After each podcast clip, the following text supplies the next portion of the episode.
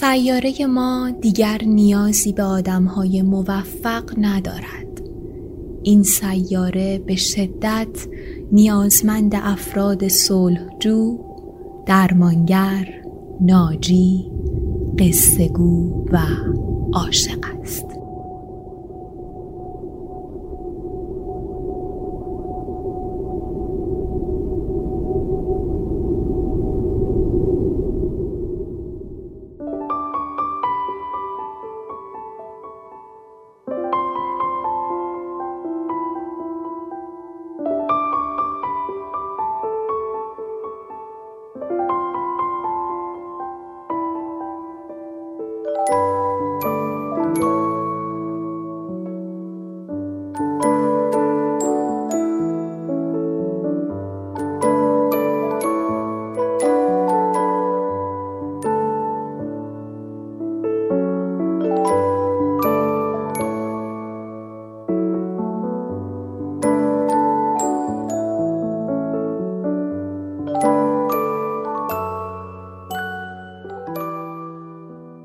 اپیزود 44 روم قصه ها در هفته آخر آبان ماه سال 1399 منتشر میشه.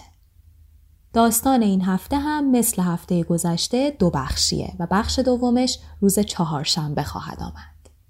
پادکست قصه ها یک پادکست ادبی داستانی با محوریت داستانهای کوتاه ایرانی از سال 1300 تا حوالی امروزه که الان عواست جلد دوم این مجموعه ارزشمند سجلدی هستیم. گفتم مجموعه ارزشمند سجلدی. حتما می‌دونید که منظورم 80 سال داستان کوتاه ایرانی چاپ کتاب خورشیده. برای تهیه این مجموعه می‌تونید از سایت کتاب خورشید یا اینستاگرامشون اقدام بکنید. خوشحال میشم که قصه ها رو هم از طریق اینستاگرام و توییتر دنبال کنید. آدرسش رو در توضیحات هر اپیزود در تلگرام و اپهای پادگیر قرار میدم. من مجد فتاحی هستم که این داستانا رو براتون می‌خونم و از کامنت های محبت آمیز شما خیلی خیلی ممنونم. ممنونم که قصه ها رو گوش می‌کنید و اونو به دوستان آشنایانتون معرفی می‌کنید.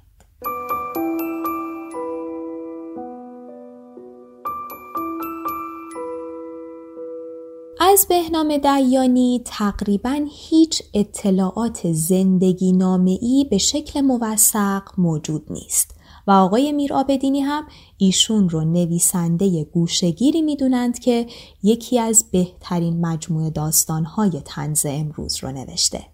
هیچکاک و آقا باجی و داستانهای دیگر. این مجموعه در سال 73 برای اولین بار و آخرین بار به چاپ می‌رسه و در همون سال به همراه کتاب مهم یوز پلنگانی که با من دویده اند اثر بیژن نجدی برنده قلم زرین بهترین مجموعه داستان سال مجله گردون میشه. به گفته آقای میرابدینی دیانی با سبکی ساده و پخته ضمن نقل خاطرات دوره کودکی موفق به القای حس و حال زمانه سپری شده میشه که حسرتی از روزگار رفته رو با خودش به همراه داره. بهنام دیانی خواننده یا شنونده داستانهاش رو به ماجراهای تهران قدیم می‌بره و برای لحظاتی این خواننده یا شنونده رو از نیروی فرساینده زمان رها می‌کنه. این مجموعه پنج داستان نیمه بلند با حال و هوای سینما داره و راوی نوجوانی در بستر ایران پیش از انقلاب داستانهای این مجموعه رو تعریف می‌کنه. بریم معروف ترین داستانش رو با هم بشنویم. اپیزود 44 روم به تاریخ 25 آبان 1399 قصه هیچکاک و آقاباجی بخش اول بهنام دیانی آن پنجشنبه آفتابی پاییز بین ساعت دو تا هفته بعد از ظهر سه حادثه غیرعادی اتفاق افتاد. سانس سه تا پنج به همراه دوستانم می رویم سینما محتاب فیلم روح هیچکاک را می بینیم. ساعت شش و نیم آقا باجی برای دیدن مادر بزرگم به خانه ما می آید. پانزده ثانیه بعد موزاییک کف دستشویی زیر پایم در می رود و نزدیک است در چاه سنگاب سقوط کنم. سنگاب ظروف سنگی بزرگ مثل حوزچه سنگی که معمولا توی مکانهای عمومی میذاشتن برای اینکه ازش آب بخورن یا وضو بگیرن. حتما اگه مسجدهای قدیمی رفته باشین یا حتی مسجدهای جدید سنگابو دیدین. پانزده ثانیه بعد موزاییک کف دستشویی زیر پایم در می رود و نزدیک است در چاه سنگاب سقوط کنم. ظاهرا این حوادث ساده ربطی به هم ندارند. اما در پشت این سادگی پیچیدگی های فراوانی هست. بعد از ظهر است. دو زنگ زبان داریم. سر کلاس نشسته ایم. فضا مملو از توطعه و تبانی است. خیال داریم علیه معلممان شورش کنیم. جالب اینجاست که شوراننده ما آقای مدیر است. می‌خواهد با این کار زیرا با آقای چابک را بزند. آقای چابک معلم زبانمان است. حتما قراردادی است که می شود به این ترتیب عذرش را خواست. دانشجو و هیکلمند است. صورتی استخوانی با آرواره هایی برآمده دارد. همیشه دندانهایش را به هم می ساید. معلمی عصبانی است اما بعضی وقتها هم رفتاری بسیار خودمانی و دوستانه دارد. درست است که 18 سال داریم و کلاس دوازدهم هستیم. اما روزی که سر کلاس سیگار کشید برق از کله همه امان پرید. عجیب اینجاست که از بچه ها کبریت می‌خواست. می‌گویند حرف های بودار می‌زند. من که سر در نیاوردم. فقط یک بار حرفی زده که زیاد هم بودار نبود. وقتی صحبت از ملکه انگلستان و شوهرش بود گفت که آخر سر دو شاه بیشتر در دنیا باقی نخواهند ماند. شاه انگلیس و شاه ورق پاسور. این قضیه بورا تحمورس یزدانی برای اولین بار مطرح کرد. روزی بعد از اینکه آقای چابک از کلاس رفت بچه ها را جمع کرد و با چشمانی که از هیجان برق می‌زد گفت پشت یقه کتشو دیدی؟ همه مثل آدم های گیج و گول نگاهش کردیم. لبخند عاقلا در صفیحی زد و گفت پشت یقه کتش علامت جبهه ملی سوم زده. یه اشاره بکنم به جبهه ملی سوم. اشاره داره به مرداد سال 44 که با تلاش های دکتر مصدق جبهه ملی برای سومین بار تشکیل شد اما در همون اولین جلسه چند نفر از اعضای مهم و کلیدیش دستگیر شدن و عمر خیلی کوتاهی داشت. پشت یقه کتش علامت جبهه ملی سوم زده. راستش ما که چیزی ندیده بودیم. اگر هم می‌دیدیم حالیمان نبود. تحمورس کله بزرگی دارد و حرفهای گنده گنده می‌زند. می‌گوید پدرش در وزارت امور خارجه است. همیشه در آخر انشاهایش به اصطلاح معروف ناسیونالیسم مثبت می‌رسد. حتی اگر موضوع انشا این باشد که نامه‌ای به پدر خود بنویسید و توضیح دهید چرا رفوزه شده. یک بار من و چند نفر از بچه ها از او سوالاتی راجع به آقای چابک و حرفهای بودار کردیم. ابروهایش را بالا برد و گفت خائنه. همینطور سر کلاس نشسته ایم و با هم پچ پچ می‌کنیم. نمی‌دانیم چرا آقای چابک تا حالا پیدایش نشده. یا از قضیه بو برده یا به گوشش رساندند. راستش همه من از آقای چابک خجالت می‌کشیم که این نامردی را سرش در بیاوریم. مبصرمان می‌گوید آقای مدیر در جریان است و این حرکت را تایید می اما هنوز هیچ کدام باور نکرده ایم. تحمورس که هرچه سوسا آمده به خرجمان نرفته با حالتی کلافه از کلاس خارج می شود و نفس زنان با آقای مدیر بر می گردد. سوسا آمدن یعنی اشکال تراشی کردن. آقای مدیر عصبانی نگاهمان می کند و می گوید پس چرا نشستین؟ بیاین برین دیگه. کتاب ها را بر می داریم و خجل و آویزان از مدرسه در میاییم. بعضی ها می روند خانهشان. بعضی ها سر چهار راه می ایستند و سیگاری روشن می کنند. من و الکساندر و عباس هم می رویم سینما محتاب فیلم روح با شرکت آنتونی پرکینز، جانت لی، ورا مایلز و جان گاوین. هر ستایمان ستاره سینما خان هستیم. ستاره سینما نام مجله سینماییه که در بازه سالهای 32 تا 57 در ایران منتشر می و لقبش با دوامترین نشریه سینمایی ایرانه. هر ستایمان ستاره سینما خان هستیم و من هیچکاکی. لیست صحنه هایی را که هیچکاک در فیلمهایش بازی کرده از فرمول گسترده اتان و متان روانترم. تقریبا تمام فیلمهایش را که در ایران نشان دادن دیدم. یک بار عباس با احتیاط هیچکاک را با ساموئل خاچیکیان مقایسه کرد. کارگردان ایرانی. آمرانه نصیحتش کردم دست از این مقایسه ها بردارد. بهترین فیلمی که در زندگیم دیدم سرگیجه است و بهترین کارگردان هیچکاک. سینما محتاب تقریبا خلوت است. فقط سه چهار ردیف لوژ پر شده است. با عجز و لابه از کنترلچی اجازه می‌گیریم و می‌رویم جلو می نشینیم. قرار است به درخواست هیچکاک پس از شروع فیلم درهای سالن بسته شود که نمی شود. اول فیلم یک دقیقه سکوت است و تاریکی. یکی دو نفر خوشمزدگی می کنند و چند نفر سوت می زنند. اما دنیای ما جداست و از آنها بریده ایم.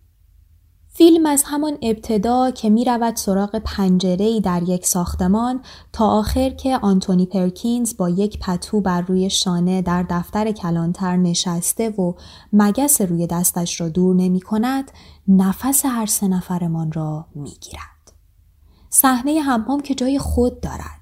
ولی کلافه کننده ترین صحنه فیلم جایی است که ورا مایلز به تنهایی از پله های زیرزمین خانه پایین می رود تا ببیند آنجا چه خبر است.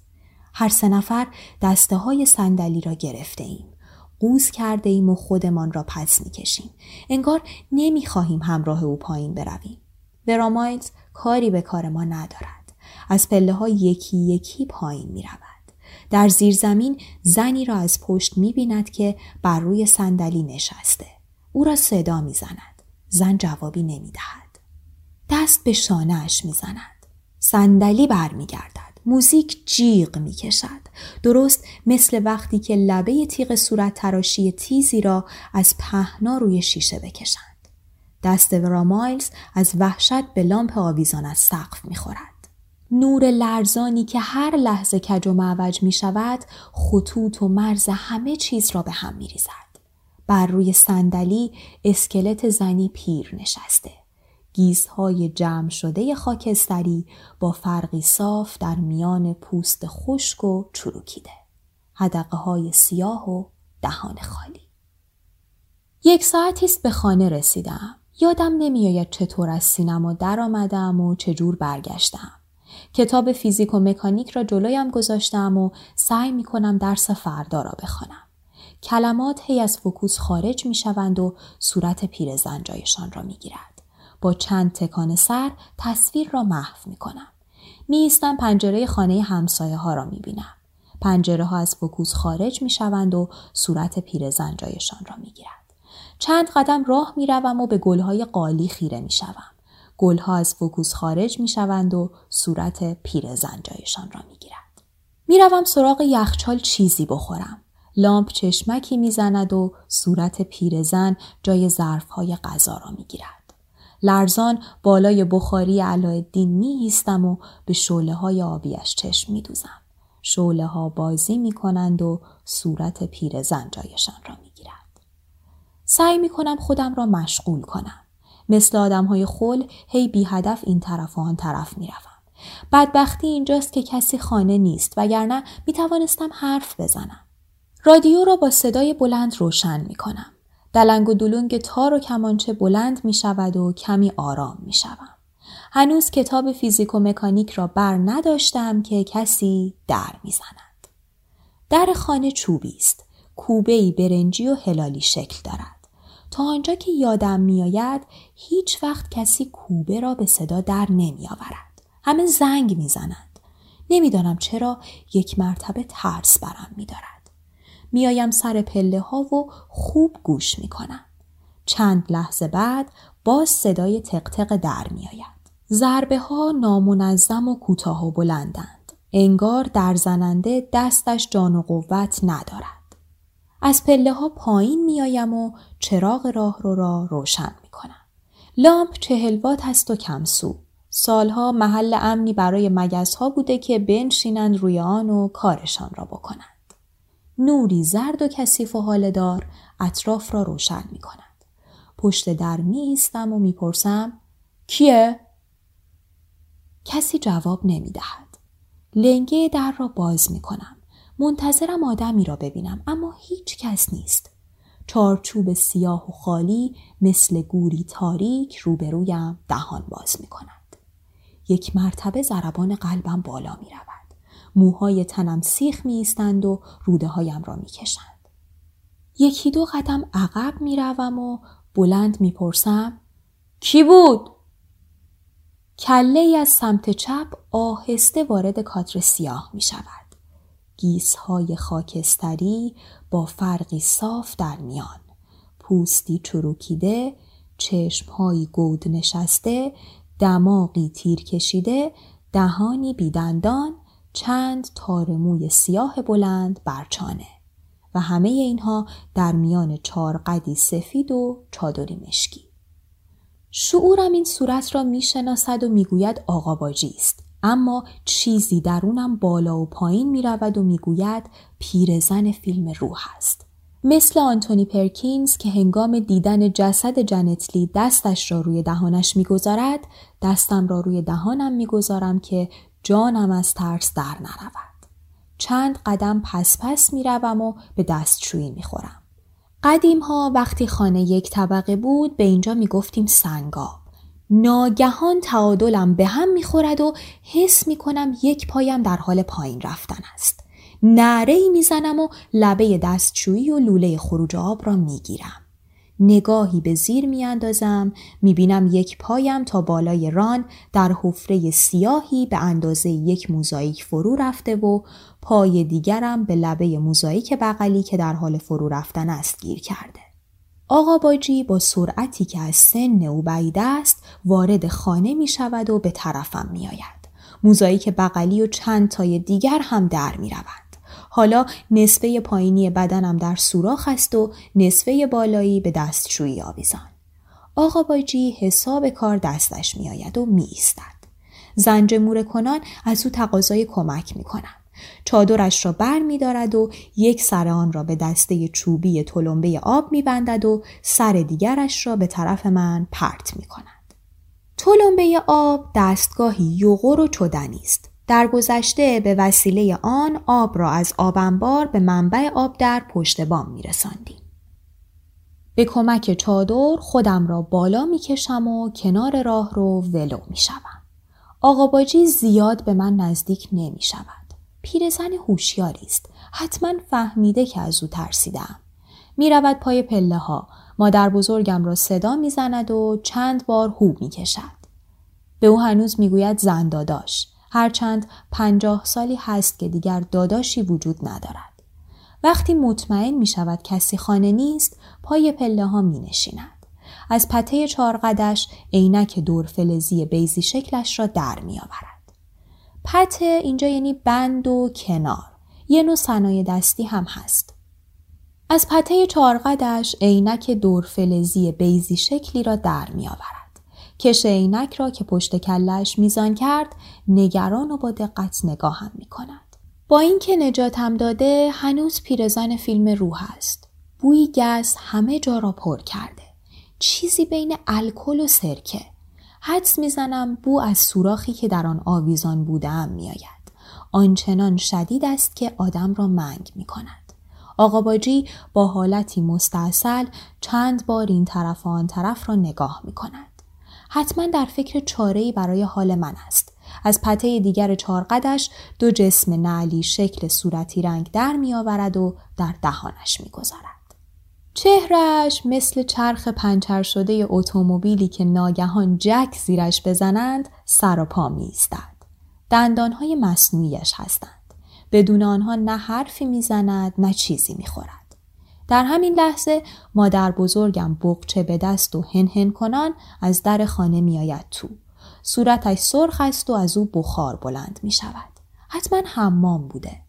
قبل از اینکه از حال بروم چشمم با آقا باجی میافتد که شکلی انسانی پیدا کرده و دیگر پیرزن فیلم روح نیست.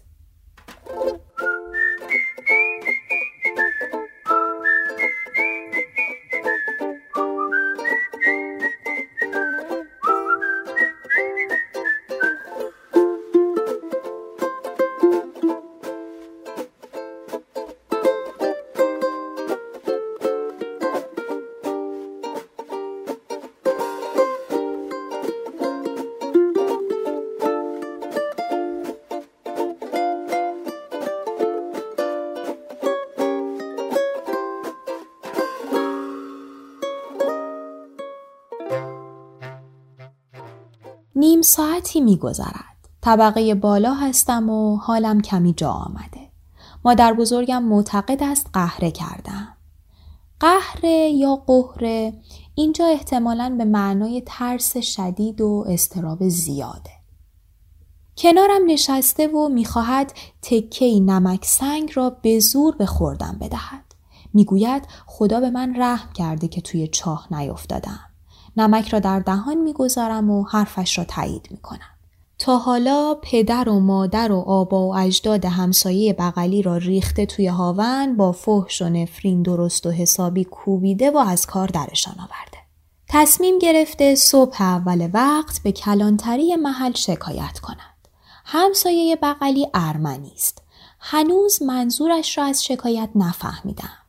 توضیح می دهد که همسایه از آبنبار خانهشان به عنوان یک خمره بزرگ استفاده کرده و در آن شراب انداخته.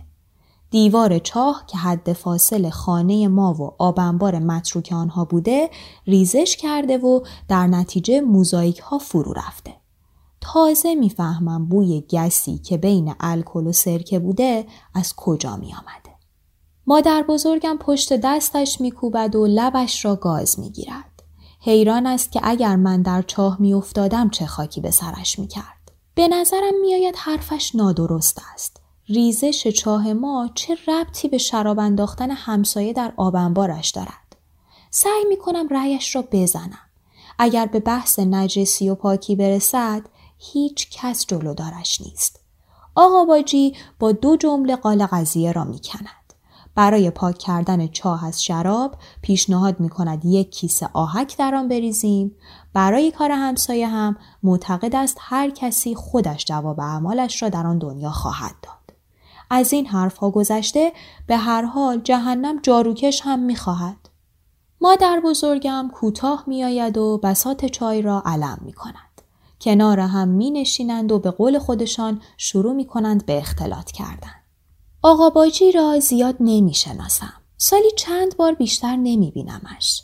در فامیل گفته می شود که خوشقدم نیست. بعضی ها معتقدند آهش گیراست. اسمش گلباجی خانوم است اما همه او را آقا باجی صدا می کنند. چند صفحه فیزیک و مکانیک خواندم که مادر بزرگم صدایم می‌زند. استکانی چای تازدم جلویم می‌گذارد و اشارهی با آقا باجی رد و بدل می کنند. آقا باجی روبرویم نشسته و به من چشم دوخته. شاید به او برخورده که از دیدنش اینقدر ترسیدم. می‌گوید نه ماهی یونس رو دیدم نه صد سکندر رو ساختم. اما اگه طایفه یعجوجم ریخته بودن دورم اینقدر تنم نمی لرزید. بعد رو به مادر بزرگم گلایه کنان می‌گوید همچی که چشم نبد به من افتاد از ترس داشت دلباد می‌داد. مادر بزرگم نگاه سرزنشامیزی به طرفم میاندازد و دلجویانه به او می‌گوید قصد بیحرمتی نداشته. باید ببخشینش آقا باجی. یه خورده سودایی مزاجه. می‌گویم آخه امروز یه فیلمی دیده بودم. مادر بزرگ دستی به علامت بیاهمیت بودن حرفم تکان می‌دهد و می‌گوید باز نقل فیلم و سیم نماس هر کاری کردم نتوانستم به او یاد بدهم بگوید سینما. می‌گویم فیلمش خیلی عجیب و ترسناک بود. هر دوتایشان کمی کنجکاو می شوند. در چند جمله هسته اصلی داستان را تعریف می کنم. مادر بزرگم خنده می کند و می‌گوید باجی جون سوراخ واکن حدیث جا کن. آقا باجی یک مرتبه حالتش عوض می شود. زیر نگاهش احساس ناامنی می کنم. حد زمین است که می‌خواهد چیزی را از درونم بیرون بکشد. بدون اینکه از زمین بلند شود مثل ملخ روی پاهایش به طرفم میآید و کنارم می نشیند. از من می‌خواهد داستان را تمام و کمال برایش تعریف کنم. تمام و کمال که نه ولی خلاصه داستان را برایش تعریف می کنم. بهت زده و دقیق چشم به دهانم دوخته و پلک نمی‌زند. داستان که تمام می شود مادر بزرگم یکی یک چای جلویمان می گذارد. اتاق به نحو عجیبی ساکت است. آقا باجی در خودش فرو رفته و به گلهای قالی ماتش برده. من هم جرأت اینکه حرفی بزنم ندارم. میترسم باز دوباره تبدیل به پیرزن فیلم روح شود. مادر بزرگم برای اینکه سکوت را بشکند سرفه می کند و با خنده می‌پرسد حالا کارچرخون این فیلم کی بوده؟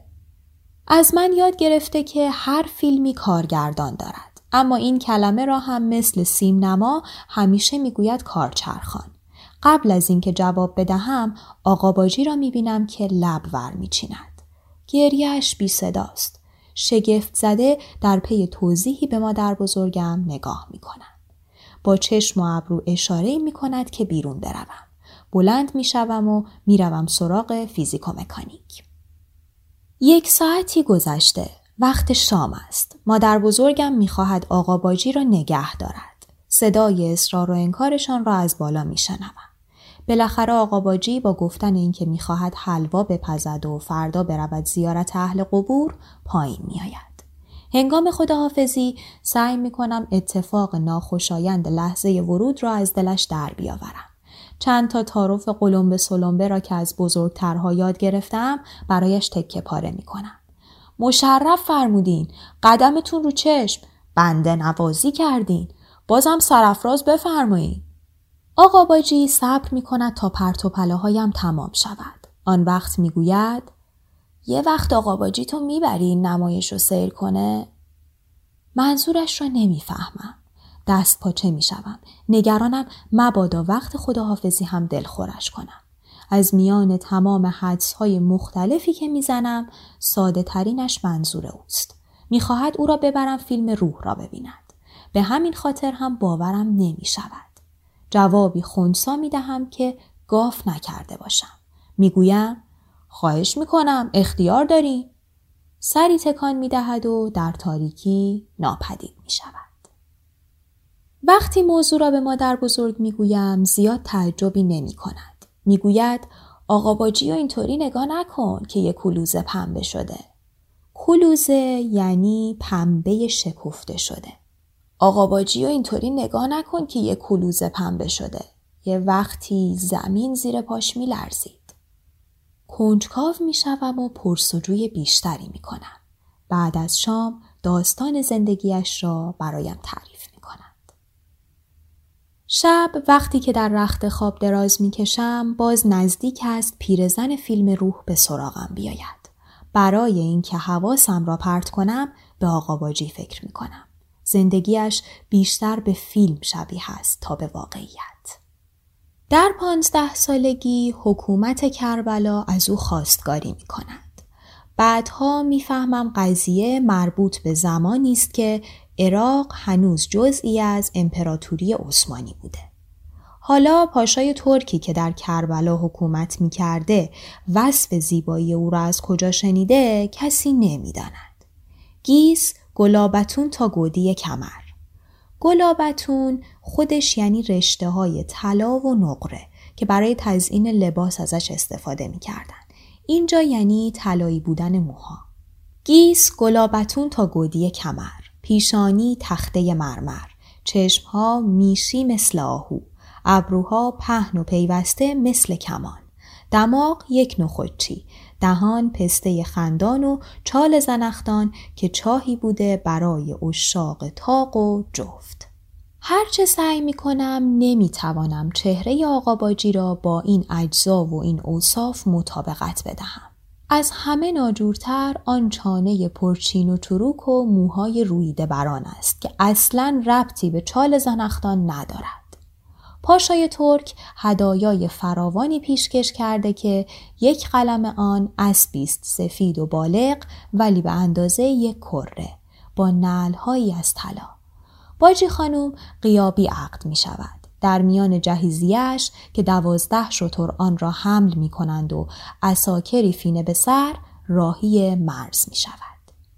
اساکر جمع اسکره به معنی لشکر و فینه کلاه سرخ یا سفید منگولداری هست که عثمانیان به سر میذاشتند. اساکر فینه به سر اینجا یعنی سپاه یا همراهانی که برای بردن باجی خانم از عثمانی به ایران اومده بودن. در میان جهیزیش که دوازده شطور را حمل می کنند و اساکری فینه به سر راهی مرز می شود. عرصات جنگ اول است. پایان کار قجرها در ایران و پاشاها در ترکیه و همه جا بلبش است. عرصات یعنی همون جمع عرص است فضا و میدان میان راه خبر میآورند که داماد پیر ناکام از دنیا رفته باجی خانوم پانزده ساله میماند و تعدادی اساکر فینه به سر عرب عذب و هدایای حاکم ناکام و دوازده شطور جهیزیه. شبانه تمام لیره ها و اشرفی ها را لای آستر پیراهنش می و صبح زود سوار بر اسب سمتلا به طرف خانه پدری فرار می کند. ده سال بعد گلباجی خانم را بار دیگر عروسش می کند. این بار شوهرش رئیس یکی از اشیره های لور است. مردی آفتاب سوخته و ایلیاتی با قدی در حدود دو متر که به قول مادر بزرگم خر را با خور میخورده و مرده را با گور. خور یعنی خورجین. این اصطلاح یعنی اینکه به هیچ چیزی در سفره رحم نمی‌کرده. شغلش خرید و فروش گنجنامه است و سرگرمیش ورق گنجفه. گنجفه یه نوع ورق بازی و اسم یک بازی هم هست که منسوخ شده. یعنی در مجموع گره بر باد می‌زند. گره بر باد زدن تکیه کردن به دنیای بیاعتبار یا اصطلاحا دنیا دوستی و همینطور کار بیهوده کردن معنی میده. یعنی در مجموع گره بر باد می‌زند. اسمش جعفر است ولی صدایش می‌کنند جف. یادگار دوستان انگلیسی است یا ذوق و سلیقه شخصی کسی نمی‌داند. عصر پهلوی است و زمان تخت قاپو کردن ایلات و اشایر. تخت قاپو کردن یعنی یک جانشین کردن ایلات و اشایر. قرار است هرچه در این صد سال شرارت کردند از دماغشان درآید. حالا دیگر قهوه قجری از مد افتاده. صحبت از آمپول هوا در رگ است و آمپول آب در زانو. جف مردی است یک دست. بازوی راستش در جنگی تیر خورده و خودش با شوشکه آن را از زیر شانه قطع کرده. شوشکه یعنی غمه. آدمی است جان بشکسته و زمین خورده که تمام نامردی ها را با دو چیز تاخت می‌زند. تریاک و چزانیدن زنش و در این هر دو چیز وسواس و سلیقه خاصی دارد. همان شب زفاف گربه را دم هجله می‌کشد. عروس جوان را با لباس سفید بخت و برهن سر به خانه پدر باز پس میفرستد. دستمالی بدون لک به یک دست او می‌دهد و چراغی موشی به دست دیگرش. بنابر تعریف مادر بزرگم چراغ موشی چیزی است شبیه به قوری که از سر لوله آن فتیلهی در آمده و به وسیله روغن چراغی که در آن است میسوزد. هنوز آفتاب پهن نشده باجی خانم تبدیل می شود به باجی موشی. پدر سکته ناقص می کند و در همان بستر بیماری شرط و شروط داماد دروغگو و تمعکار را می پذیرد. ارسیه دخترش را پیش پیش و خشکه می پردازد به اضافه یک من شاه که شش کیلو باشد زعفران قائنات. هنوز آفتاب سر دیوار است که باجی موشی تبدیل می شود به باجی زعفرانی و به این ترتیب زندگی زناشوییشان آغاز می شود.